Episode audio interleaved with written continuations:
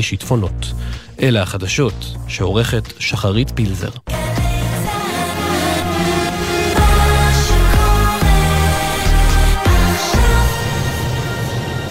בחסות הפניקס סמארט, המעניקה שלושה חודשים מתנה בביטוח מקיף לרכב. כוכבית 5432, או חפשו הפניקס סמארט בגוגל. כפוף לתקנון המבצע, הפניקס חברה לביטוח בע"מ.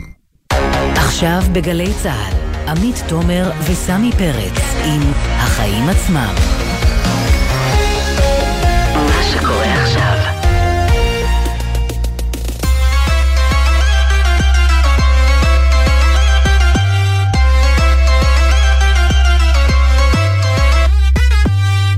עכשיו שש ושלוש דקות, אתם על החיים עצמם, התוכנית הכלכלית-חברתית של גלי צה"ל, באולפן עמית תומר, ולצידי, כמו בכל יום שני, סמי פרץ.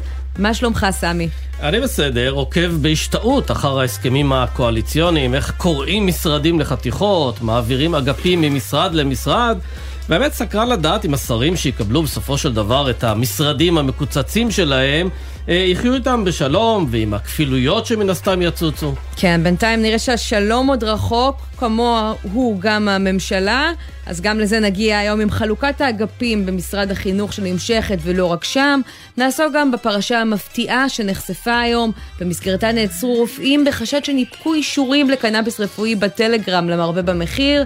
אנה פינס תדווח. איך זה עדיין נראה בטלגרם, מסתבר שהפעילות של המשטרה בנושא לא עצרה את התופעה, תראה מופתע. אני נראה מופתע. מיד אה, נעדכן. אה, אנחנו כמובן גם נבדוק מה קורה עם מפעל אה, טכנולוגיות להבים בנהריה שעומד להיסגר, האם יימצא ברגע האחרון משקיע שירכוש אותו.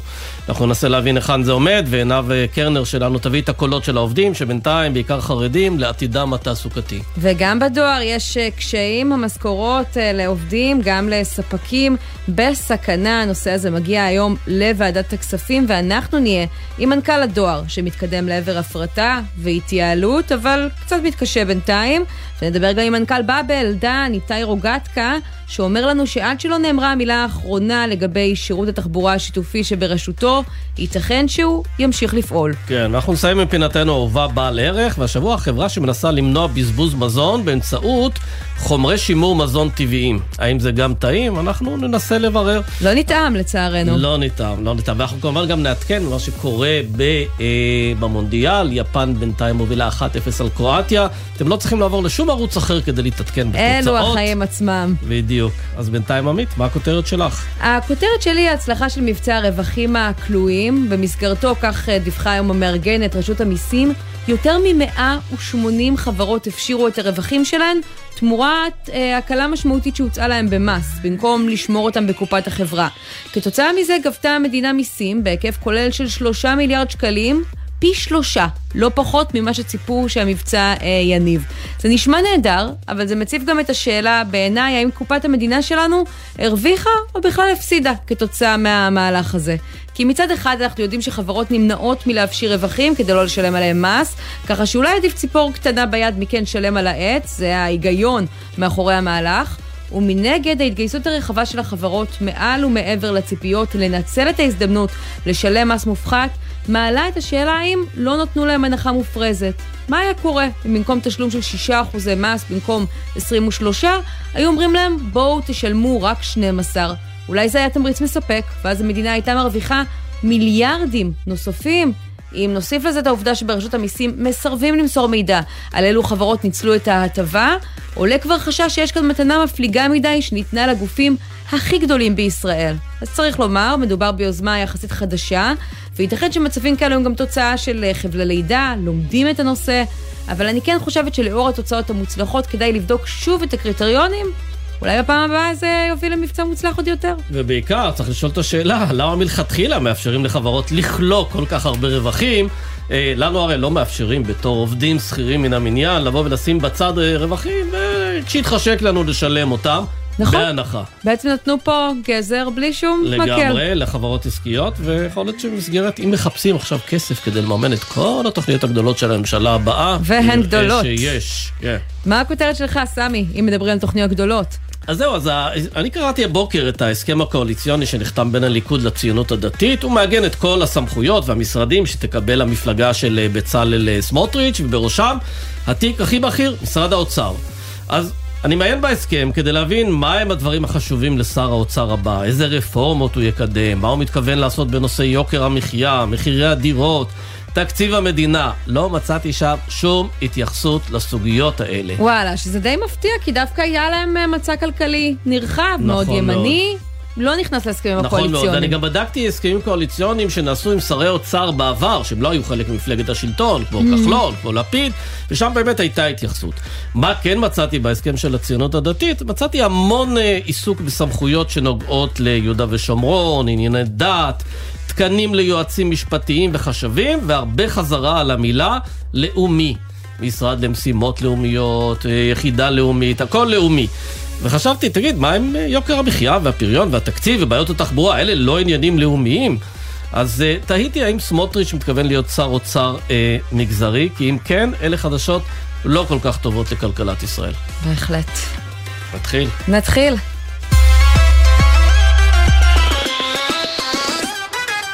אז אה, פוליטיקה, נגיע אליה עוד מעט, אבל בינתיים אנחנו רוצים לפתוח עם גורלם של 900 עובדים שעדיין נמצאים בחוסר ודאות. אני מדברת כמובן על מפעל טכנולוגיית להבים בנצרת, שהתאגיד האמריקני שמפעיל אותו הודיע אתמול שהוא מתכוון לסגור את שעריו אה, בשנתיים הקרובות. היום שמענו שיש כבר התעניינות ברכישת המפעל, שאולי...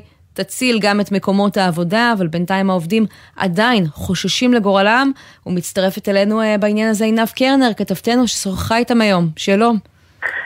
כן, אה, שלום עמית וסמי, אז נאמר באופטימיות זהירה אה, שיש רוכש המעוניין לקנות את מפעל טכנולוגיית להבים, מדובר בחברת השקעות אך בשל, בש, בשלב הזה זהותה טרם ידועה, גורמים בהסתדרות מסרו לנו שמדובר ברוכש עם כוונות רציניות וגם שהחלו מגעים, עם זאת לא ברור עדיין מה תהיה התייחסות ההנהלה הנוכחית, בעצם החברה האמריקנית אה, שהיא בעלת החברה נאמר שזה אותו מפעל אה, שהקים סטף ורטהיימר לפני יותר מ-50 שנה ובשנת 2014 נמכר ליצרנית מנועי הסילון פרטן אה, וויטני, חברה בבעלות אמריקנית שאחרי שהודיעה אתמול על uh, פיטורים של 900 עובדים, זה תפס את העובדים בתדהמה גדולה. אנחנו יממה לאחר מכן שוחחנו עם העובדים, מרביתם הסכימו להישאר בשמותיהם. השיחה הראשונה ללא שם, קצת חושש, אבל בואו נשמע את הלך הדברים. קיבלנו בתדהמה את ההודעה לסגירת המפעל, נתנו את הדם שלנו, ימים ולילות. עבדנו מכל הלב במפעל, ועדיין עובדים, וניתן עד, עד הסוף, ניתן את כולנו לטובת המפעל עד הדקה האחרונה. אה, עצוב. עכשיו אה, בית חדש, נכנסתי לבית חדש, יש לנו התחייבויות, תשלומים, עזרה לילדים, כן, זה ככה, מרבית העובדים ששוחחנו עמם, כולם מדברים על התחייבויות אה, כספיות כמו משכנתאות, הלוואות, אה, מעבר אה, מגור, אה, דירה חדשה. אגב, לא היו להם שום העוב- אינדיקציות מוקדמות שמכה כזו יכולה ליפול עליהם? כי לפעמים במצבים כאלה אנשים אומרים, אני אעכב החלטות כלכליות והתחייבויות. לגמרי לא, למעט השבוע וחצי האחרונים שחלק מהעובדים התחילו להרגיש שמשהו קורה בחברה. הם ניסו לברר ומה שנקרא טשטשו את זה כך מה ש... לפי מה שמספרים אה, אותם עובדים. ולבסוף אה, בהתערבות ההסתדרות הם דרשו תשובות ואז קיבלו באמת את הבשורה הרעה הזו שתשפיע ממש על אה, כולם. אגב, צריכים לומר שמעבר ל-900 עובדים, זה לא רק 900 עובדים, זה עוד מאות עובדים נוספים שהם בעצם עובדים נלווים של היסעים, של אה, שירותי הסעדה, וזה לא רק העובדים אה, במפעל. אבל תראו, סמי ועמית, דיברתי גם עם אחד העובדים שנמצא בבית חולים ומאושפז, עבר ניתוח. ולא רק שהוא צריך להתמודד עם המצב הבריאותי שלו, קיבל את הבשורה בעודו מאושפז בבית החולים. בואו נשמע דברים שאמר לנו. מה, מה נעשה עכשיו? מה, אנשים כולם שם משרתים צבא, אחרי צבא, ככה עושים לנו, זה מאוד מאוד קשה. מה נעשה? אני לא יודע מה לעשות, אני, אני מתפלל אה, שיהיה טוב, ש, שיגיעו להסכם, שיעשו משהו טוב, אני מתפלל ש, שייכנס עבודה, שיתחילו לעבוד. כן, זה אייל מרי, גם אחד העובדים אה, בחברה, שכמו שאתם שומעים את אה, קולו התשוש והחלוש מאוד מאוד מוטרד.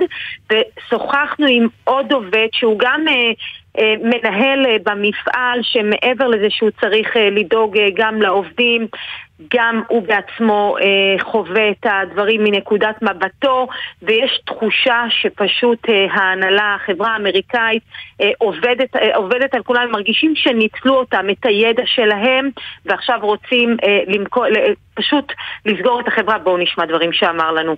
קטסטרופה ש... שאני לא יודע איך לתאר את זה אפילו. שבצורה כזאת שאנחנו מרגישים שממש עקצו אותנו, שממש רימו אותנו, שבאו, לקחו את הידע, באו, לימדנו אותם, הראינו להם את הדרך הזה, איך לעשות את העבודה, והם פשוט באים וגם לא רוצים לשלם על זה. לא רוצים לשלם על זה גם כסף. הם בשקט שקט הקימו את מה שהם למדו פה בשקט, הלכו ו- ועשו את הכל מאחורי הגב, ובסוף זרקו אותנו ככה בלי, בלי למצמץ אפילו. אנחנו נשארים קרחים, כל השנים שהענקנו להם ונתנו להם. עינב, המשקיע שהזכרת, הוא נמצא בעצם בשיחות כבר מול התאגיד האמריקני גם, או שכרגע הוא פנה להסתדרות בבקשה לחיבור? כרגע אין עדיין אה, אה, שיחות אה, קונקרטיות עם התאגיד האמריקני. אני כן יודעת שיש את השלבים הראשונים, שזה קודם כל אה, ככה להכיר יותר את החברה, לשמוע יותר פרטים, גם מצד ההסתדרות, זה ממש מגעים ראשוניים, גם אה, מצד אה, עובדים בחברה, ויש פה שאלה מאוד מעניינת איך אה, תנהג החברה, התאגיד האמריקני, האם יש פה את החשש שאולי אה, הוא ימנע את המהלך הזה אבל כאמור זה הכל ראשוני, כולם תקווה שכן יהיה מישהו שייקח את החברה הזו ויצעיד אותה קדימה, בטח ובטח לאותם עובדים שלא יודעים מה לעשות אם חלילה הם יעזבו את העבודה שמרביתם בשנות החמישים והשישים לחייהם, שנים ספורות לפני היציאה לפנסיה, מאוד מאוד קשה לשוב למעגל העבודה, ונגיד שבמקביל גם יושב ראש ועדת הכספים, משה גפני, הודיע שייכנס דיון דחוף, עדיין לא נקבע מועד לכך, אבל גם זה על הפרק, ונקווה כן. שאחד מהדברים בסוף יצליח. אז למרות הידיעות האופטימיות באמת על התעניינות ברכישת המפעל, העובדים, כמו שאנחנו שומעים בעדויות שאת אה, מביאה, עדיין באמת חוששים למקומות כן. העבודה שלהם, אותם זה לא מרגיע, לגמרי. ואנחנו נמשיך לעקוב באמצעותך אחרי הסיפור הזה. עינב קרנר, כתבתנו, תודה רבה. ורק נעדכן שקרואטיה משווה לאחת אחת מול יפן. אכן.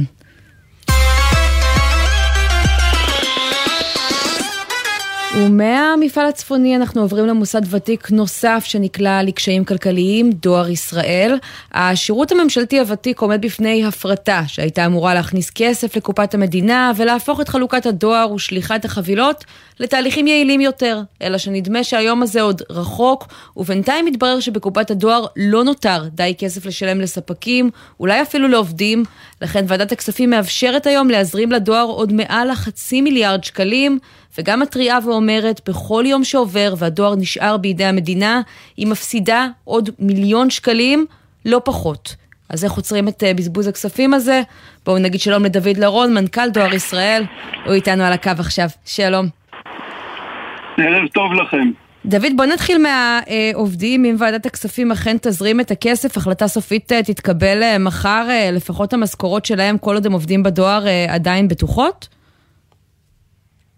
תוכנית ההבראה כולה נועדה כדי להבטיח את העתיד של החברה וכמובן של העובדים ובמסגרת הזאת האישור שנדרש מוועדת הכספים והתבקש אה, תהיה לכך אה, החלטה סופית נועד גם כדי לתת מענה למשכורות אה, של החודש הקרוב אבל הרבה יותר כמובן כדי לשים את החברה במקום שלא תהיה תלויה יותר אה, ב... אבל זו השאלה, אם באמת המדינה מקצה סכום עתק כזה של 580 מיליון שקלים, אה, חלקו הולך כמובן אה, לעובדים, אתה יכול להגיד שזה מבטיח שהחברה עולה על דרך המלך? הרי יש לה היסטוריה לא טובה, DNA לא משהו, ויש גם המון סימני שאלה על המודל הכלכלי שלה, אם הוא בכלל בר קיימא.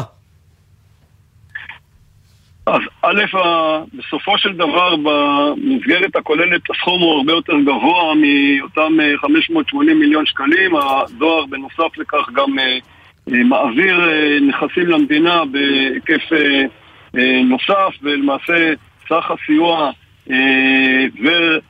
ורכישת הנכסים על ידי המדינה מגיע לכדי מעל מיליארד וחצי שקל. ורגע, רק בוא נבהיר, ה-580 מיליון שקלים שמדברים עליהם עכשיו הם חלק מאותם שני מיליארד שקלים או שהם נכון, בנוסף? חלק מהסכום שהיה אמור להיות מושקע מלכתחילה. נכון, זה לא שני מיליארד, אבל זה סכום ניכר של מעל מיליארד מיליארד 700, אם אני לא טועה. הם חלק, הם חלק מכך, ושוב, אה, חלק מכך אה, כמובן יממן את משכורות העובדים, אבל המהות היא לא משכורות העובדים כלל וכלל, אלא פרישת אה, כמות גדולה מאוד של עובדים, ואני חייב לומר פה שהעובדים נרתמו פה למאמץ מתוך הבנה שהבראת החברה דורשת את ההתייעלות הזאת, בכדי גם להבטיח את העתיד לצד אותם 1,050 שפורשים, של עוד 4,000 עובדים ושל השירות הזה כן. לציבור. אבל תשמע, דוד... אני רוצה לציין גם שעובדי הדואר, רק מילה אחת עוד, יש איזו תפיסה על עובדים בחברות ממשלתיות. עובדי הדואר הם לא אלה שעונים להגדרה הזאת של עובדים שמתפרנסים אה, בצורה יוצאת דופן, נהפוך הוא. המשכורת הממוצעת של עובד בדואר היא 45% מתחת לשכר הממוצע בחברות הממשלתיות, ולכן אה, במיוחד לאחר הכתבה על סגירת אותו מפעל בנהריה, חשוב לציין,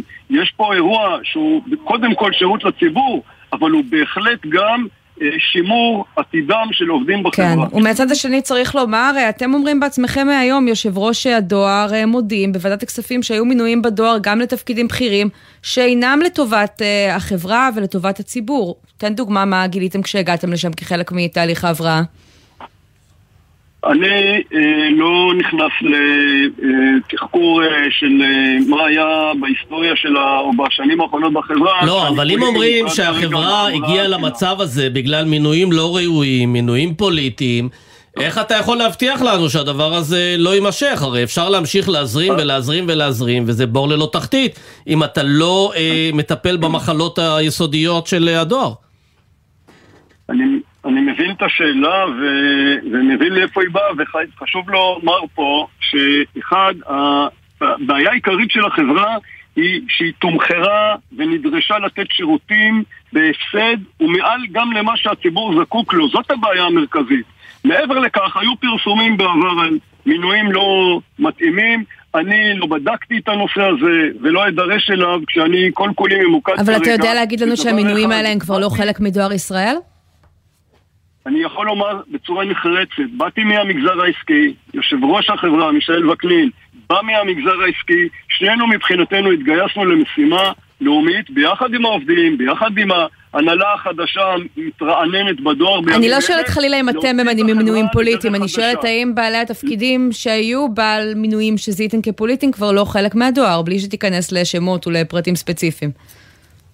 אני יכול לומר שכרגע מעתה ואילך אני יכול להבטיח שכל בעל תפקיד בכיר בדואר יהיה כזה שהוא מתאים לתפקידו ויש הרבה אנשים טובים בדואר שמתאימים לתפקידם ובכל מקום שהשיקול לא יהיה מקצועי, לא יהיה. כן, תגיד, כשיושב ראש הוועדה, חבר הכנסת משה גפני, אומר לכם, אה, אנחנו לא נוהגים לאשר כאלה הזרמות בלי שהם מציגים לנו נתונים, ואתם, הדואר, לא הצגתם נתונים מאוד חשובים. אה, איך, איזה נתונים חסרים שם? למה אתם לא מציגים את הנתונים האמיתיים על מצבה של החברה? אני חושב שאם יש משהו שעלה ברור בדיון הוועדה, שהוועדה שהיא ועדה חדשה, שחלק גדול מחבריה בפעם הראשונה נחשף לאירוע מאוד משמעותי, נתנה דווקא אמון מלא בהנהלת החברה החדשה. וסומכת עלינו גם בהיבט של. אה, תוכנית שנקיים אותה, תוכנית ההבראה, וגם בהיבט של הנתונים. רצו, לאור גודל האירוע, ולאור כך שאותה ועדה, אותם אנשים פוגשים את הנושא פעם ראשונה, ביקשו נתונים נוספים. אני בהחלט סבור שהבקשה הזאת היא, היא במקומה. אה, האירוע הוא אירוע מאוד גדול, ההזרמה היא מאוד גדולה, אלא שאנחנו את כל התהליך של גיבוש תוכנית ההבראה עשינו במשך חודשים מול משרד האוצר, משרד התקשורת, רשות החברות, ההסתדרות ונציגות העובדים, שכולם היו בקיאים בפרטי פרטים. אגב, כמה עובדים, אה, כמה עובדים ילכו הביתה עכשיו במסגרת אה, תוכנית ההבראה הזו? 1,050 עובדים ילכו במהלך, פחות אפילו מהשנה הקרובה. על מה אנחנו מדברים? על עובדים מבוגרים, אה, בעלי השכלה, אנשים כן. שיכולים להשתלב בשוק העבודה? כפי שאמרתי, בהחלט זאת סוגיה, חלק גדול מהם בגיל מבוגר. ובהחלט אלה עובדים שהם, כמו שאמרתי, לא עובדים של, ה, של האלפיון, אלא עובדים שמשתכרים בשכר לא גבוה, והם uh, כרגע יצטרכו למצוא את דרכם מחדש בשוק העבודה. מהצד השני, כן חשוב לומר שללא התהליך הזה, אה, שההסתדרות ונציגות העובדים נתנו לו יד, ללא התהליך הזה לא היה עתיד לכל חמשת אלפים העובדים ובעיקר לשירות לציבור וכן, יש כרגע חוסר בשוק העבודה שאני מאמין שבהחלט יסייע וגם אנחנו התחייבנו לסייע לעובדים בקורסים, בהסבות ובהדרכות בכדי לעזור להם להשתבץ בשוק העבודה. תגיד, ראינו בחודשים האחרונים ככה את uh, הפרטת uh, הדואר, תהליך ההבראה בכנסת קצת נמרח uh, בחסות הבחירות. מה לוח הזמנים uh, כיום לה, להפרטה הזאת? Uh, מתי הממשלה הנוכחית תתחיל לקדם אותה? אתה יודע להגיד לנו? אני חושב שהשאלה היא מצוינת. אין ספק בעיניי לפחות שהמדינה, שהיא גם כרגע הבעלים וגם הרגולטור של הדואר, בחיבור הזה של שני הדברים האלה, אה, היא בהחלט אה, נושאת באחריות אה, למצב של חברת הדואר לאורך הרבה שנים האחרונות, לאורך עשר השנים האחרונות לצורך העניין, ולכן ההפרטה היא חיונית כדי שלא נידרש בעוד שנתיים להגיע לתוכנית הבראה נוספת. שוחחת על זה כבר עם שר האוצר המיועד, בצלאל סמוטריץ'? אנחנו בחברה עסוקים בהיבטים העסקיים ולא בפוליטיקה, אבל אני כן יכול לומר שיש התחייבות. והחלטת אה, ממשלה וגם רשות החברות שאחראית על התהליך הזה של הפרטת החברה וגם אנחנו התחייבנו שהוא יושלם תוך 16 חודש, קרי סוף 23, אה, תחילת 24, התהליך אמור להיות מושלם. אגב, למה כל כך הרבה זמן? למה לא לעשות את זה ככה במכה אחת? ההליך הזה מורכב, אה, כשמפריטים אה, חברה ממשלתית צריכים לשמור על האינטרסים הציבוריים ויש הרבה מאוד גורמים שצריכים לתת את דעתם באיזה אופן האינטרסים הציבוריים יישמרו יש הרבה היבטים של ההיבט העסקי של אה, שיקוף המידע והוצאת המידע באופן שהוא יהיה אפקטיבי לרוכשים הפוטנציאליים ובהחלט בהנחה שנעמוד בטווח כזה של עד כשנה וחצי זה תהיה מההפרטות המהירות שנעשו. אני סבור שכדי לעשות זה בצורה שהיא גם אחראית וגם נכונה בהיבט העסקי, זה בהחלט אה, לוח זמנים אה, מאתגר ונכון. טוב, ת, תרשה לנו להישאר סקפטיים לגבי לוח הזמנים, אחרי שבאמת ראינו את הפרטת הדואר נדחית על גבי שנים ארוכות, אה, ולא רק באשמת הדואר, גם המדינה ככה גלגלה את זה, נקווה שהפעם באמת יעמדו ביעדים. אני רוצה לשאול אותך לסיום על עוד ככה השלכה של ההפרטה הזאת, סגירת סניפי הדואר. אתה אומר היום בדיון, סגרנו 60 סניפים בחודשים האחרונים, וראינו שספגתם על זה גם ביקורת מראשי עיריות כמו תל אביב וקיסריה. שזה יפגע באוכלוסיות מוחלשות שלא מקבלות אה, שירותים אינטרנטיים, לא משתמשות בהם. איך אתם פועלים לצמצם את הפגיעה בהם? ראשית כל, שוב, צריך להבין שכדי שחברה תוכל לתת שירות, היא צריכה להתנהל באופן אה, עסקי ונכון, וכולנו יודעים ששירותי הדואר ירדו בעשרות אחוזים לאורך השנים האחרונות, כשפריסת הסניפים רק גדלה. אז זה ראשית כל צריך להבין, ואנחנו מבינים גם ששירותי הדואר הם כנראה כבר לא אותם שירותי דואר קלאסיים של משלוח דואר שכמעט אף אחד לא עושה אותם, הם באים בעיקר בשני היבטים שפוגשים את הציבור בסניפים שלנו, אחד זה קבלת חבילות והשני זה שירותים פיננסיים, מה שנקרא במרכאות בנק הדואר. וההיבטים של קבלת חבילות פתורים לחלוטין. אה, מכיוון שאנחנו מחזיקים מעל אלף נקודות בארץ. כן, דוד, ממש שאלה אחרונה לסיום. מחר יש ממשלה חדשה, שר תקשורת חדש, נגיד שהוא בא ומנסה להנחית מי מאנשיו, מה אתם עושים בעניין הזה? אין שום סיכוי ולו למינוי פוליטי אחד. אתה תניח את המפתחות אם ינסו לעשות את זה? חד משמעית כן, ללא שום ספק, חד משמעית, ודאי. אוקיי, זה מוקלט. אני לא חושב שצריך להניח, כי אני חושב שהסיטואציה תהיה כזאת ש... אה, לא, לא תהיה דרישה כזאת לטעמי, אבל אם תהיה, היא בשום פנים ואופן לא תוכל לעבור, זאת התחייבות. כן, טוב, אנחנו נמשיך אה, לעקוב, יהיה מעניין אם זה יקרה, למרות שכרגע נראה לי שהדואר בעיקר ייאלץ להיפרד מעובדים, לא לגייס חדשים. דוד לרון, מנכ"ל דואר נכון. ישראל, תודה רבה שדיברת איתנו. תודה רבה לכם, תודה רבה, ערב טוב.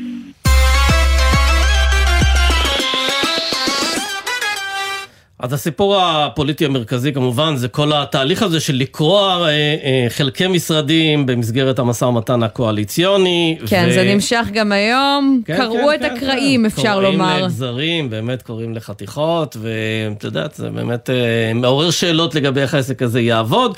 אז למשל, אה, יש את האגף לתרבות יהודית, שהוא אמור לעבור למשרד המשימות הלאומיות. בראשות אורית סטרוק, מהציונות הדתית. אגף במשרד החינוך, שהוא לא הסמכויות שיועברו לאבי מעוז, זה משהו אחר, כאמור, כל יום והקרע שלו, מה שמעלה את השאלה, מה יישאר בסופו של דבר במשרד החינוך? אחי. אה, אז אנחנו נשאל בעניין הזה את ליאור דתל, שהוא כתב החינוך של אה, דה מרקר. שלום ליאור. שלום, ערב טוב. אז קודם כל, מה זה האגף הזה? האגף לתרבות יהודית, כמה כסף הוא שווה ומה עושים, עושים איתו? טוב, האגף לתרבות יהודית הוא אגף שהתפרסם לפני כמה שנים כשהיה את המאבק הציבורי על נגד ההדתה בתקופה כש, שנפתלי בנט כיהן כשר החינוך. אה, זה אגף שבגדול מזרים כספי ציבור לעמותות חרדיות ודתיות ולמדרשות אה, שפועלות ברחבי הארץ. על כמה כסף אנחנו אה, מדברים? אז uh, הוא הגיע לשיא שלו ב-2019, אז הוא תקצב את כל העמותות האלו ב-230 מיליון שקל. כסף uh, גדול. כשהוא התחיל לעלות כן, תקציב מאוד גדול. אה, ממשלת הממשלה היוצאת אה, ייבשה את האגף הזה והיא תקצבה את העמותות האלו בפחות מ-30 מיליון שקלים. אז אה, כל העמותות ראו הבדל מאוד גדול בשנה האחרונה. ועכשיו כנראה שהוא יגביר שוב את, את כוחו, ושהממשלה תתחיל להזרים מחדש סכומים מאוד משמעותיים. אז זהו, אבל על מה, על מה בדיוק מוציאים את הכסף הזה, ליאור? על משרות, על ג'ובים, על סיורים, על עזרים, על מה, על מה הוא הולך? אז ככה, מדובר ב-2019 כשבאמת האגף הזה היה מאוד חזק אמ, הוא בעצם היה צינור שהזרים כספים, אמ, לפעמים כספים קואליציוניים למשהו כמו 450 עמותות. אה, העמותה שקיבלת את הסכום הכי גבוה היא קרן אה, של, שקשורה לש"ס, קרן אל המעיין שזו קרן אה, תרבות וחינוך שלהם. והיא קיבלה משהו כמו 25 מיליון שקלים ופשוט רואים שם רשימה של המון המון עמותות שמקבלות כספים והן עוסקות בהפצת תורה ולימודי תורה אה, אחר הצהריים, במתנסים, מרכזים קהילתיים, עמותות חרדיות ש, שעושות כל מיני פעילויות עם, אה, עם תלמידים חרדים. לפעמים גם יש, הייתה טענה שהעמותות האלו גם פועלות בתוך בתי הספר, אה, אבל קשה מאוד לדעת כי כל הפעילות הזאת היא לא מפוקחת בכלל. כלומר, לכאורה זה לא אמור להיות קשור למה שהתלמידים עוברים בבתי ספר, זה איזשהו כסף צעד שמוקצה משום מה תחת משרד החינוך לפעילות של כל מיני עמותות. עמותות שפועלות בתחומי חינוך ותרבות, כן. כן, כלומר, אבל, זה, אבל אי אפשר להגיד שזה לדברים של אה, העשרה, או נגיד הקניית כלים, כי אנחנו יודעים הרי שבחלק גדול מבתי הספר... זה במנדט של אבי מעוז כבר. יש לימודי דת, בדיוק, כן, אז, אז עוד בעצם נכון, לימודי חלק... דת ועוד לימודי יהדות, כן, גם בנוסף. חלק מהעמותות האלו שמקבלות תקציב מה, מהאגף הזה, הן גם עמותות שפועלות אה, ביחידה שעוברת לאבי מעוז. יש פה גם, אה, גם תוספת וגם, וגם חפיפה. וזה בעצם עוד איזשהו גוף שאחראי על, אה, בגדול, זהות יהודית ש, שיוקם, במקביל לגוף של, אה, של אבי מעוז. אה, אני, אני מניח שזה... ש, שתהיה חפיפה בין הגופים האלו. ועוד תקציבים ש, שיגיעו לעמותות שקשורות כנראה. אני מניח שיהיו קשורות למפלגה של הציונות הדתית של סמוטריץ'. תגיד ליאור, אומרים אה, כל הזמן שמערכת החינוך אה, בישראל היא מאוד ריכוזית ביחס ל-OECD, ואנחנו שומעים אה, ככה את המחאה של ראשי הערים סביב הסיפור של אבי מעוז על כך שילקחו להם עוד אה, סמכויות אה, מהידיים, זה החשש, אבל האם זה לא דווקא אולי מבזר אה, ומייצר כוח אה, בידיים אצל יותר גופים מאשר אצל משרד ממשלתי אחד? לא, כי את בעצם לוקחת את כל הכוח של המשרד הזה, ובמקום אה, לבזר אותו לשטח, למקומות שקרובים לקבלת ההחלטות, אה, לעוד גופים מהממשלה, וגם לגופים אה, פוליטיים, שיש להם אינטרסים פוליטיים. גם היום בהסכם הקואליציוני מסתבר שלא רק מעוז יקבל חלק משרד החינוך ואורית סטרוק תקבל חלק אחר, גם סמוטריץ' עצמו, יהיה, תהיה לו השפעה מאוד גדולה על החינוך הממלכתי-דתי. כי הוא כן. יוכל למנות את uh, חברי מועצת החינוך הממלכתי-דתי במקום שר החינוך. כן. עוד סמכות של שר החינוך שעוברת ל... יש טוענים אגב לכתר של שר החינוך אה, לאור זה, שזה פשוט נהיה תפקיד פחות uh, אטרקטיבי כשמעקרים אותו כל כך לא, מתוכן? זה, זה מתחבר לשאלה ששאלת בהתחלה, מה, מה ישר לשר החינוך? אז אז באמת, תחשבו ששר החינוך הבא יתמודד עם אה, רן ארז שכבר אה, מאיים בשביתה ורוצה הסכם שכר. ושר החינוך הבא יתמודד עם כל הסיפורים החרדים שנתניהו הבטיח להם לתקצב אה, בלי לימודי ליבה והוא צריך... אה, בקיצור, הכאב ראש. יישאר אצלו והשורות יפוזרו כן, אה, זה- הלאה, לא, כן. לא, תפרסמו מבחני, תוצאות מבחני הפיזה, וכולם ידברו על משרד החינוך ומה שר החינוך יכול לעשות, אז, אז כן, יהיה לו הרבה כאב ראש, והרבה סמכויות שפעם היו לו, יעברו לאנשים אחרים, גם הגיל הרך שעבר למשרד החינוך, יש אה, דרישה של אה, כן. החרדים להעביר אותו חזרה למשרד אחר, יפה. אז אה, ליאור רואים אנחנו... כן, אנחנו נודה לך, תודה רבה, ואנחנו רוצים לעבור לחבר הכנסת הרב גלעד קריב ממפלגת העבודה, שלום. ערב טוב, סמי ועמית. אז מה, יש כאן איזה רעיון מסדר של הקואליציה הבאה, של שליטה מוחלטת בתכנים, ברעיונות ובתקציבים, לטובת סדר יום הרבה יותר חרדי אה, ודתי, והשאלה, איך אתם אה, מתכוונים אה, לפעול בעניין הזה? טוב, אז קודם כל אה, אני רק מבקש להעמיד אה, דברים על אה, דיוקם. האגף לתרבות יהודית שנקרא ממשרד החינוך ומועבר לשליטה של, של הציונות הדתית, של אורית סטרוק, בהחלט מעורב גם בתוכניות בתוך בתי הספר הממלכתיים. למעשה התקצוב המרכזי לפעילות של עמותות בתחום היהדות בבתי הספר מגיע מהאגף הזה. זה גם האגף שמפעיל את בנות השירות הלאומי, הדתיות, בתוך בתי הספר הממלכתיים. אם ככה, אז אין ולכן- בעיה בעיניך? יש בעיה אדירה, יש כאן למעשה תנועת, אה, תנועת מלקחיים. אבי מעוז הפונדמנטליסט, הוא יהיה אחראי על ניטור התוכניות הליברליות. זאת אומרת, הוא יהיה משטרת המוסר והמחשבות של הימין הקיצוני על הפעילות של עמותות יותר פלורליסטיות, זה מהצד האחד, ומהצד השני אורית סטרוק שהיא כדרך אגב לא פחות קיצונית ממנו, וה, ממנו והדעות שלה על אה, יהדות חילונית, על יהדות אה, ליברלית, הן לא יותר טובות. היא תהיה זאת שאחראית על ניתוב אה, בעצם עשרות מיליוני שקלים לפעילות בתוך מערכת החינוך. צריך לומר שההסכמים כשאתה מצרף את ההסכם עם נועם, להסכם עם עוצמה יהודית, להסכם עם בצלאל אה, סמוטריץ', יש פה תוספת אדירה של עשרות מיליוני שקלים למפעלי ההדתה. שלכל מפלגה ימנית קיצונית, ועוד לא ראינו את ההסכמים עם החרדים, חכו, חכו להסכמים האלה, אבל כרגע... אתה אומר זה רק המתאבן מה שראינו עד עכשיו? תראה, אה, מתאבן בהיקף תקציבי של למעלה מחצי מיליארד ש"ח הוא לא בדיוק אה, מתאבן, זה כבר המנה העיקרית, אבל כנראה תהיה לנו מנה חלבית ומנה בשרית. תראו, בקיצור.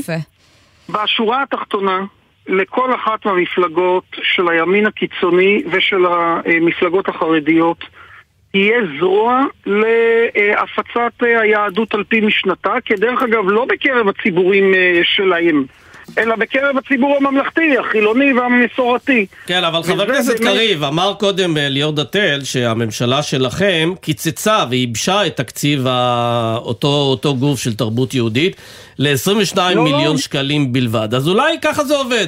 אתם מייבשים, לא, הם לא. מרחיבים, הם מרחיבים, לא. אתם תייבשו בהמשך. טוב, זאת אמירה, זאת אמירה אה, חלקית מאוד. האגפים האלה, אתם תוכנית כלכלית, אתם בוודאי מכירים את המנהג הזה. האגפים, האגף הזה, והוא לא האגף היחיד, כל שנה אה, תוקצב בבסיס התקציב בתקציב נמוך, זה קרה גם בממשלות נתניהו הקודמות, ואז לקראת סוף השנה היו העברות תקציביות. Mm. לא הייתה, לא היה שום קיצוץ בתקציבי התרבות היהודית. היה איזה שינוי הממשלה הזאת. בתמהיל? כי גם אתה, אתה יודע, אתה נחשב לאחד ממנהיגי התנועה אה, הרפורמית, ומה שנקרא, אנחנו לא אה, צריכים לשכנע אה, אותך ב- ב- בחשיבותה של היהדות. כשאתם אה, בעצם אה, הייתם אה, ב- בשלטון, העברתם את הכסף ל- לעמותות בעלות צביון אחר? קודם כל, קצת. אנחנו, אנחנו, לא, אנחנו לא העברנו את הכסף לעמותות. אנחנו הקפדנו על כך שהקריטריונים לחלוקה יהיו קריטריונים גם שוויוניים וגם אה, פלורליסטיים. כדרך אגב, בכל מה שנוגע לחינוך הממלכתי, יש הרי את אה, דוח ועדת שנהר שאומץ על ידי הממשלות, הוא, הוא, כן. הוא, הוא גם אה, עוגן בחוזר מנכ"ל. יש את חוק החינוך הממלכתי שמגדיר מה המטרות של כן. החינוך הממלכתי. גלעד קריב, רק ולכן- שאלה ממש אחרונה לסיום, אני מנסה להבין, יכול להיות כן. שיש פה אה, השתלטות מונופוליסטית של המפלגות החרדיות והדתיות על היהדות, וזה דווקא, אפשר להגיד, זה לגנותכם, כי אתם אה, לא יודעים לשלוט בתכנים האלה, אני- ואתם מפקירים את המגרש הזה. אני מסכים איתך לחלוטין שהשמאל הישראלי וגם מפלגות המרכז הזניחו לחלוטין את התחום הזה של טיפוח יהדות ישראלית מכילה וסובלנית. לצערי הרב, כבר כמה עשרות שנים אה, מפלגות המרכז והשמאל בעיקר עסוקות במאבק החשוב על חופש הדת והמצפון ברמת הפרט. על הנושא של אה, נישואים אזרחיים וקבורה אזרחית ותחבורה ציבורית בשבת. עכשיו, אני הראשון שמאמין בדברים האלה, אבל הם לא יכולים להיות חזות הכל, כי אם הבחירות האחרונות הוכיחו משהו, הוא שציבור ישראלי מאוד גדול כן חרד לעתיד היהדות הישראלית. אז אני רוצה לשאול אותך בדיוק אה, על זה ממש לסיום, עם יד על הלב, כשאתם רואים רגע את המגעים הקואליציוניים כן. אה, האלה בסופו של דבר, ושזה מה שהולך לקרות ברשויות החינוך, ואתה אומר לא רק, זה רק המתאבן. האם אין לכם עדיין מחשבה, אולי בכל זאת לנסות באיזושהי קונסטלציה להיכנס לממשלה במקום גורמים קיצוניים אחרים. אז, אז, אז רק משפט אחד אחרון על השאלה הקודמת. אם השמאל הישראלי, השמאל הציוני הישראלי, רוצה לחזור לעמדת השפעה, הוא חייב להתייחס הרבה יותר ברצינות לשאלות של זהות ושל זיקה למסורת היהודית ולתרבות היהודית. לשאלה שלך, אה, אני, אני באמת אה, חייב לומר, יש פה איזשהו דפוס שהמפלגות שלנו חייבות אה, לעמוד נגדו. אף אחד לא מציע לנו להצטרף. וכל פעם מגלגלים את השאלה הזאת לפתחנו כאילו אנחנו... אם היו מציעים לכם להצטרף לממשלה בהרכבה לא הנוכחי, היית מסכים? אני אסביר לך. בוודאי שלא, מכיוון שההרכב הנוכחי של הממשלה הוא הרכב קנאי, הוא הרכב קיצוני, הוא הרכב שמשרת את המטרות של נתניהו בבלימת המהלכים המשפטיים. ואם היו אומרים לך עם אה, ארבעת חברי הכנסת שלכם נכנסים לממשלה, אנחנו יכולים להוציא את אבי מעוז ולא לתת לו את הסמכויות האלה? זה ממש משחק, תראי. זה משחק באם לסבתא היו גלגלים, רק שאנחנו מפסידים מהמשחק הזה. נתניהו okay. אוקיי. לא רוצה בזה, לא מציע בזה. אנחנו כרגע עסוקים רק בדבר אחד. איך למול הממשלה המאוד קיצונית הזאת, לא הייתה ממשלה כל כך קיצונית לימין מקום, אה, אה, מהמהפך של 77. זה באמת שינוי סדרי בראשית של הפוליטיקה הישראלית. כן. זה לא... ממשלה שהכהניסטים בה הם איזשהו אה, גורם נידח. זו ממשלה של כהניסטים. חבר הכנסת אה, גלעד אה, קריב. ולכן אין בכלל מה לדבר להצטרף לחבורה הקיצונית הזו. אנחנו ננהל קרב אופוזיציוני. אה, אה, מאוד מאוד אה, תקיף ומאוד נוקב, ואני מאמין שבסוף נצליח לשכנע כן. כן. את הציבור הישראלי. חבר הכנסת גלעד קריב, מפלגת העבודה, תודה רבה שדיברת איתנו. תודה לכם, ערב טוב. אנחנו יוצאים לכמה תשדירים, ואז נהיה עם השיטה שמאחורי רישיונות הקנאביס המזויפים. אנה פינס תדווח על המסחר בטלגרם, שנמשך כרגיל למרות גל המעצרים היום בנושא. ובפינתנו בעל ערך נהיה עם החברה שמנסה למנוע בזבוז מזון באמצעות חומרי שימור טבעיים. ונעדכן שהתוצאה בין קרואטיה ליפן בשמינית גמר המונדיאל היא תיקו אחת-אחת. כבר חוזרים, תישארו.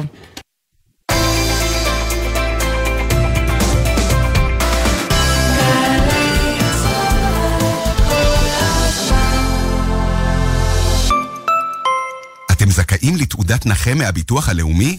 מהיום התעודה דיגיטלית.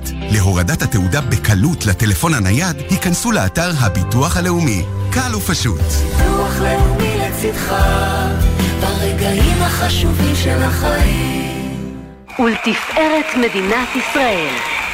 ביום העצמאות יש לנו הזדמנות להתרגש ולהצדיע לאנשים ולנשים שהם הפנים היפות של מדינת ישראל. עכשיו זו ההזדמנות שלכם להמליץ ולהשפיע על בחירת מסיעי המשואות ביום העצמאות ה-75 בסימן חלוציות. אתם מכירים חלוצות או חלוצים בעבר ובהווה? הראשונים שהפכו ועדיין הופכים רעיונות למעשים וחלומות למציאות? היכנסו עוד היום לאתר מרכז ההסברה במשרד התרבות והספורט והמליצו על מסיעי המשואות הבאים, נשים וגברים. עוד פרטים בטלפון 050-6222-945. תודה ממרכז ההסברה, המטה לטקסים ולאירועים ממלכתיים, משרד התרבות והספורט. טיפ מהיר שכדאי להכיר. בחורף מכוונים את פתחי יציאת האוויר של המזגן כלפי מטה לפיזור יעיל יותר של האוויר החם. מתייעלים וחוסכים. איתכם בכל רגע, חברת החשמל. ספי ויניר פותחים את הבוקר. האורח הראשון שלנו הוא השר לביטחון פנים המכהן, ממש בימיו האחרונים, עומר בר-לב. בימיו האחרונים במשרד. ולא חס וחלילה שלא יובן אחרת, כן, כוחך במותניך. אריכות ימים, השר בר-לב. ספי עובדיה ויניר קוזין, ראשון עד רביעי ב-8 בבוקר, רק בגלי צה"ל. 32 נבחרות. צרפת, גרמניה, קרואטיה, ארגנטינה, ברז... שמונה בתים. ארבע שנים שחיכינו. ושתיים. שתיים וחצי בצהריים. גביע העולם בכדורגל 2022 בגלי צה"ל. עידן קבלר במעקב צמוד אחר המשחקים עם כל החדשות והעדכונים מקטאר. ראשון עד רביעי, שתיים וחצי בצהריים. גלי צה"ל. עכשיו בגלי צה"ל, עמית תומר וסמי פרץ עם החיים עצמם. חזרנו ועכשיו אנחנו למעצר של שישה רופאים היום בחשד שסחרו ברישיונות שימוש לקנאביס ללא צורך רפואי, אבל אנחנו מגלים הערב שהם לא היחידים, כי אנה פינס, כתבתנו בתל אביב, את שוטטת היום ברחבי הטלגרם והצלחת, למרות החקירה, למרות ההרתעה שכביכול הייתה אמורה להיווצר, אה, לקבל אה, מה שנקרא כיוונים לרישיונות האלה, גם למי שעדיין רוצה להשיג אותם. אנחנו כמובן לא ממליצים. אנה, שלום. כן, אה, שלום עמית, שלום סמי, ערב טוב. אז באמת המשטרה התירה הבוקר לפרסום את הפרשה הזאת, היא רשת כנראה די נרחבת של רופאים שסוחרים ברישיונות לקנאביס רפואי. באמת נבהיר, אנחנו לא מדברים על מה שנקרא חומר, על הסם עצמו, ש... יחסית כבר הוכח שלא כל כך מסובך להשיג בטלגרם, אלא באמת וברשתות כאלו ואחרות, כמובן אה, זה לא חוקי, אלא ברישיונות אה, ממש לצריכת קנאביס רפואי שניתנים ללא... לקנות את זה בבית המרקחת, במחיר שקבע משרד הבריאות, ממש לפי החוק, כביכול, רק שהרופאים עוברים על החוק. בדיוק. אז אה, באמת רצינו לבדוק כמה מסובך יהיה לזייף אה, רישיון שכזה, התחלנו אה, לשוטט לנו בטלגרם, גילינו שלא מדובר במשימה כל כך קשה, בלשון המעטה, עשרות קבוצות ישראליות, אפילו מאות, חלקן כוללות באמת עשרות אלפי חברים מציעות לזייף מרשם לקנאביס רפואי. בואו למשל נשמיע עכשיו הקלטה שהגיעה לידינו, כמובן טשטשנו את הכל, שסוחר בטלגרם מסביר בפירוט את השלבים להגשת מרשם, להשגת להשגת מרשם רפואי מזויף. בואו נשמע. תקשיב, כשאתה מביא לי את האישור רפואי, הרופא שלי הממליץ רואה שאין לך שום דבר שהוא נגד uh, קנאביס, כמו סכיזופרניה, מניה דיפרסיה, כל מיני אבחנות כאלה, הוא רואה שאין לך אבחנות בסיכום מידע רפואי. כן, אז זה החלק הראשון. כלומר, בודקים שאין לך אבחנות מסוימות, אבל לא בודקים אם יש לך צורך רפואי. נכון, הצורך פה הוא, הוא בכלל לא, לא העניין, עוד מעט נשמע גם אה, מה, מה אותו סוחר מייעץ בעצם ללקוח הפוטנציאלי, איך הוא מייעץ לו להשיג את, ה, את המרשם, זאת אומרת כן יש רופאים שהם אה, רופאים אה, תמימים שבעצם נופלים להונאה, זאת אומרת לא כל הרופאים שחותמים על אישורים מזויפים מודעים לזה שהמטופל לא צריך, וזאת לעומת רופאים כפי שנעצרו הבוקר שבאופן מודע מספקים בתמורה לתשלום את, ה, את השירות הזה, בעצם חותמים על אה, אישור אה, מזויף. אז אה, באמת רק נסביר על התהליך הזה, איך הוא אמור להיראות. רופאים שהשלימו קורס של משרד הבריאות רשאים להנפיק בעצמם רישיון לקנאביס רפואי ללא התערבות המשרד. אם זה רופא פרטי עליו למלא איזשהו טופס וזה לוקח כמה שבועות, כלומר... מנצלים לרעה את הנגישות של הדבר הזה בחוק. בואו נשמע עכשיו את החלק השני של אותה הקלטה, אותו סוחר מסביר בעצם מה להגיד אה, לרופא על מנת לקבל את האישור הרפואי המזויף. בואו נשמע. הוא מתקשר אליך שיחת וידאו, תהיה עם תעודת זהות. אה, אתה אומר לו מה שאני אגיד לך להגיד, אתה צריך להגיד לו שכביכול היית עד איזה במקום של פיגוע, או, או שעברת תקיפה על ידי ערבים על רקע לאומני, או משהו ביטחוני מהצבא. מספר לו איזה סיפור, 15 שניות, ואז הוא שואל אותך איך זה משפיע עליך ביום-יום. אתה אומר לו, אני לא יושן, סיוטים, בלה בלה בלה. אתה מבין אותי?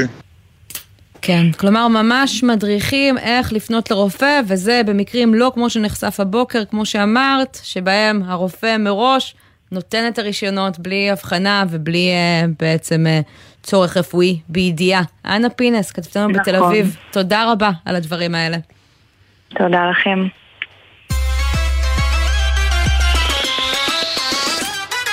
ואנחנו נשארים בענייני הבריאות, אבל מזווית קצת אחרת, עם אה, פרסום ראשון של כתבתנו לבריאות טלאור מאירסון, שכאן איתנו באולפן. שלום טלאור. שלום. טלאור, את בעצם מספרת על חגיגת החנוכה שעומדת לערך במשרד הבריאות, חריגה מבחינה תקציבית. כן, אה, מיליון ומאה תשעים ושמונה אלף שקלים, זה הסכום שהוציא משרד הבריאות על יום כיף בפארק שעשועים לעובדים ובני משפחותיהם לקראת חנוכה. העלות עבור כל אדם עומדת על כ-270 שקלים. העובדים התבקשו לשלם סכום סמלי, אבל לא משהו שייצור הבדל משמעותי. הייתם חושבים שזה הסכום הנדרש כדי לקיים יום כזה? 270 אה, שקלים לאדם. אבל המשרד לביטחון הפנים עורכים גם הם יום לעובדים לכבוד חנוכה באותו הפארק, ממש כמה שבועות לפני, בעלות של כ-110 שקלים לעובד. מה ההבדל? השירותים שמשרד הבריאות רכש מפארק השעשועים מקיפים בהרבה. אם במשרד לביטחון הפנים יוכלו העובדים ומשפחותיהם להשתמש במתקני המתחם, לצפות במופע ולבחור בין שתי אפשרויות לארוחה, עובדי משרד הבריאות יגיעו לחגיגה גדולה בהרבה. את פניהם יקבלו קשת בלונים ובובות בגודל אדם, יעמדו לרשותם 14 דוכני הפעלות לילדים ועוד דברים כמו משחקי וידאו, מתנפחים ברחבי הפארק, דוכני מזון. המשרד ישלם גם על מוזיקת הרקע שתלווה את האירוע, ובקיצור, מדובר באירוע הרבה פחות צנוע. כלומר, אותו פארק שעשועים, אבל עם הרבה יותר שירותים והרבה יותר עלות לקופת המדינה. אה, כן, כמו חבילה אה, שווה בהרבה. אבל אין איזה קריטריון? כלומר, מה מותר לעשות, מה אסור לעשות? אה, כן, נגיד... נגיע... מקסימום? כן, לפי תגובת משרד הבריאות זה עומד בנהלים, נגיע אליה כבר, נגיד שבאמת הפער הוא פי שניים וחצי, אם היו בוחרים לעשות אירוע בעלות דומה לזו של משרד לביטחון פנים, זה היה עולה 700 אלף שקלים פחות, עומד על חצי מיליון שקלים. גם בדקנו עם משרדים אחרים, חוץ מהמשרד לביטחון פנים, אף משרד לא מקיים אירוע בפארק הזה לחנוכה, וגם אירועים אחרים לחנוכה, אירועים בחגים אחרים ברוח דומה לזה לא מתקרבים לסכומים האלה. אמ, כן, אז באמת יש פה אה, ככה איזושהי אה, חגיגה שאת מראה שהיה אפשר לעשות בפחות כסף, גם בלי לתת הרבה פחות לעובדים, אבל לחסוך, בעיקר בתקופה שבה יש כל כך הרבה צרכים תקציביים ויוקר מחיה גבוה. כן, ותגובת משרד הבריאות, אה, האירוע מתבצע בהתאם לנוהל הרווחה של נציבות שירות המדינה ועומד בכל הכללים שנקבעו, לרבות המסגרת התקציבית של האירוע. במשך מספר שנים לא התקיים אירוע רווחה לכלל עובדי המשרד, שבשנים האחרונות, ובדגש על משבר הקורונה, התגייסו ביתר שאת למען בריאות הציבור. הפקת אירוע שמיועד לכי 4,600 עובדי המשרד מכל הארץ ומשפחותיהם היא משימה מורכבת, ובשל אילוצי מזג האוויר, התקציב המוגבל. עכשיו, באמת אין ספק שמגיע לעובדי המשרד אה, יום כיף מהמשפחות שלהם, קצת, כן, כן, הם עבדו קשה בשנתיים האחרונות. השאלה היא, האם נדרש לזה סכום כזה, בהיקף כזה, אה, לא בטוח. כן, טלור מאירסון, כתבתי הבריאות, תודה רבה על תודה. הסיפור הזה. תודה.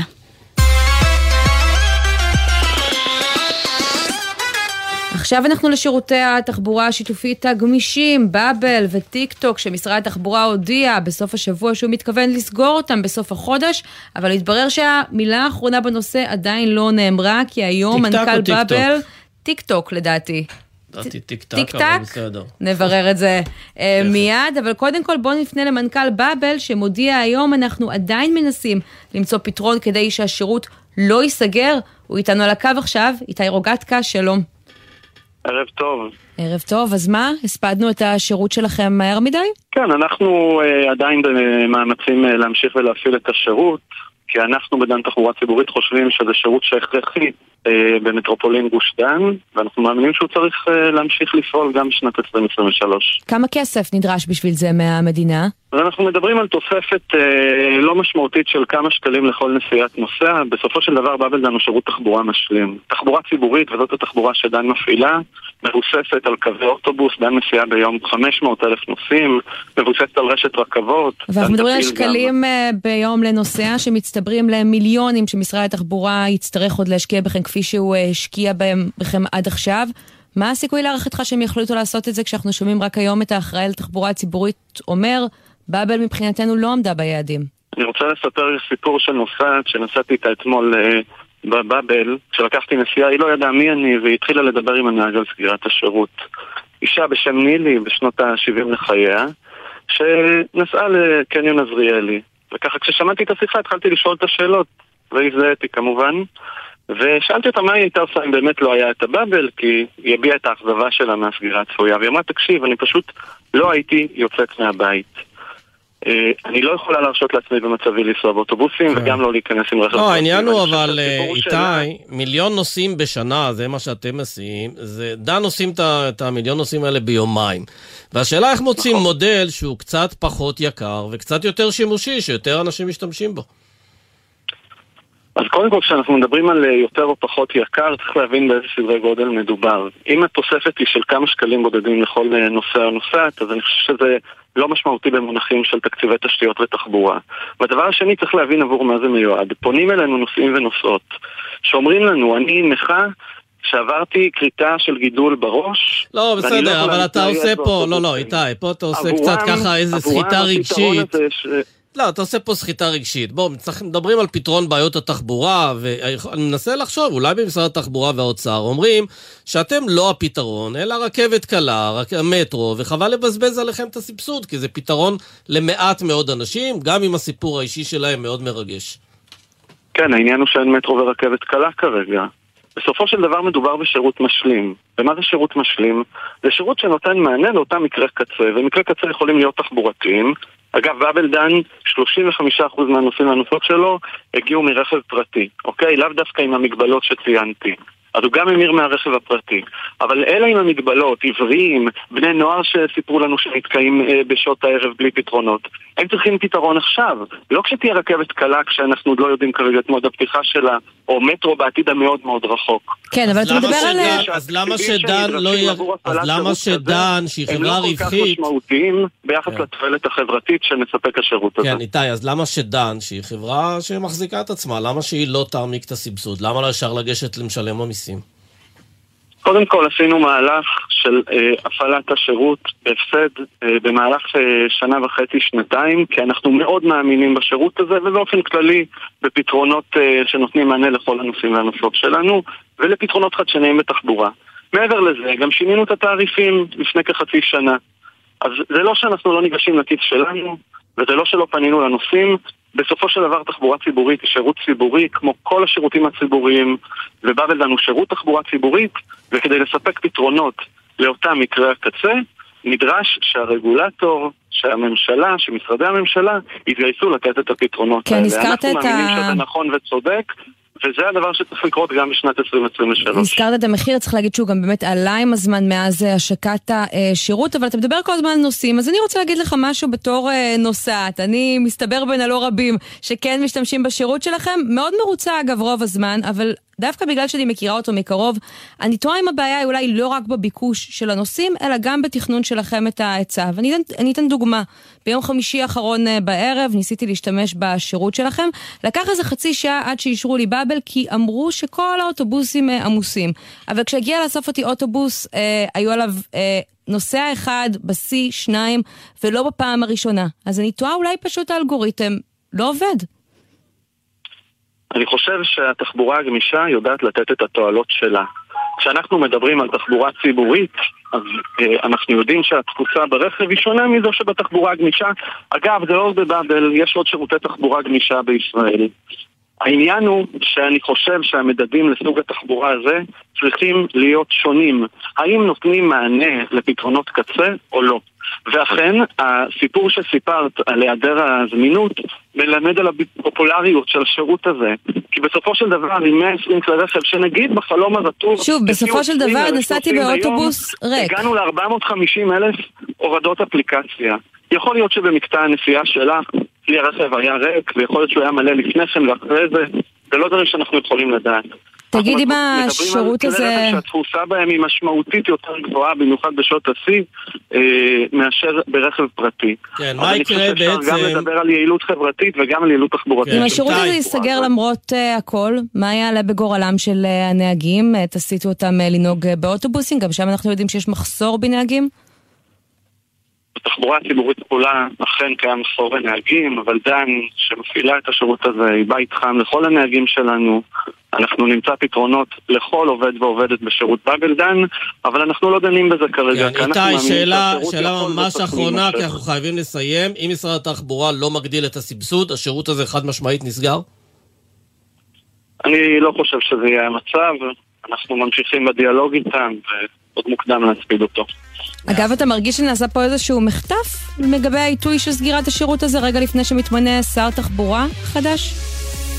לא, אני לא לוקח את זה למקום הזה. באבל דנו שירות שההסכם אה, להפעלה שלו מתחדש בכל שנה. הגענו לסוף אה, השנה, אנחנו בחודש דצמבר, וכמו כל שנה אנחנו מקיימים משא ומתן אה, על המשך הפעלת השירות, וכך גם השנה. אוקיי, אז אנחנו נמשיך לעקוב אחרי הסיפור הזה. איתי רוגטקה, ראש תחום חדשנות בתחבורה הציבורית בדן, ומנכ"ל באבל, תודה רבה ששוחחת איתנו. תודה. ערב טוב. טוב, לא הספקנו להגיע לפינתנו האהובה בעל ערך, אז אם אתם מצפים לה כל השבוע כמונו, מחר נהיה איתה. תהיו איתנו מחר, בינתיים נגיד וגם תודה. נגיד שהמשחק הזה נכנס להערכה אחת-אחת, קרואטיה ויפן. כן, תמשיכו בטלוויזיה לעקוב. בינתיים נגיד תודה לבן נצר, העורך שלנו, ימור קבבצ'י ועומר לפיד הפיקו, אור מטלון ואילי דרעי היו על הביצוע הטכני, ויולי אמיר היא עורכת הדיגיטל, אני עמית תומר, סמי פרץ, תודה רבה. תודה, ניפגש מחר. בחסות הפניקס סמארט המעניקה שלושה חודשים מתנה בביטוח מקיף לרכב. כוכבית 5432, או חפשו הפניקס סמארט בגוגל. כפוף לתקנון המבצע, הפניקס חברה לביטוח בע"מ. בחסות אייס, המציעה לכם לחמם את הבית. בתנור אמבטיה אינפרה מבית אלקטרו חנן ב-99 שקלים. איזה חום. בסניפים ובאתר אייס.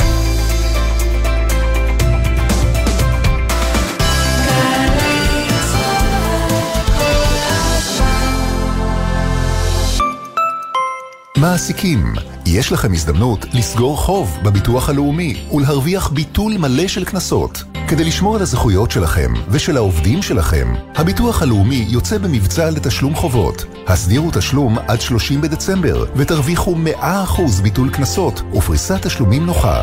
לפרטים, היכנסו לאתר הביטוח הלאומי. ביטוח לאומי לצדך, ברגעים החשובים של החיים. הופה כבר הגעת, הופה כבר הגעת, הופה כבר הגעת, הופה כבר הגעת. שלוש או שלושה ברכב, תפקחו את העיניים, יש נתיב פלוס, בכניסה לירושלים. הופה כבר הגעת, הופה כבר הגעת, הופה כבר הגעת, הופה כבר הגעת. האוטובוס יותר מומלץ, מפקקי תנועה, עליתי לתחבץ, הנתיב פורץ, יחד זה חלום, לפקקים תאמרו שלום. נתיב פלוס, לתחבורה ציבורית או שיתופית, קרפול, מ-2 בדצמבר, גם בכביש אחת, ממחלף דניאל עד מנהרת הראל, בימי חול מ-6.5 עד 9.5 בבוקר, ובשישי מ-12 בצהריים עד 5 בערב. שלוש או שלושה ברכב, כדאי לנסוע יחד ולהגיע מהר. הופה כבר הגעת, הופה כבר הגעת, הופה כבר הגעת, הופה כבר הגעת. עוד מידע חפשו ברשת נתיב פלוס, משרד התחבורה. אז יגידו שאתה פראייר שנתת לו לחתוך אותך ולהיכנס לך לנתיב. אז יגידו. אבל אתה לא תילחם על מקום בכביש, ולא תסכן את עצמך ואת האחרים בנהיגה פרועה. והם, בסוף הם יגידו לך תודה. תודה שאתה מחויב לחיים שלך, ושל ההוא שנדחף לך, ושל כל האנשים שבדרך. הרלב"ד. מיד אחרי החדשות, עידן קבלר.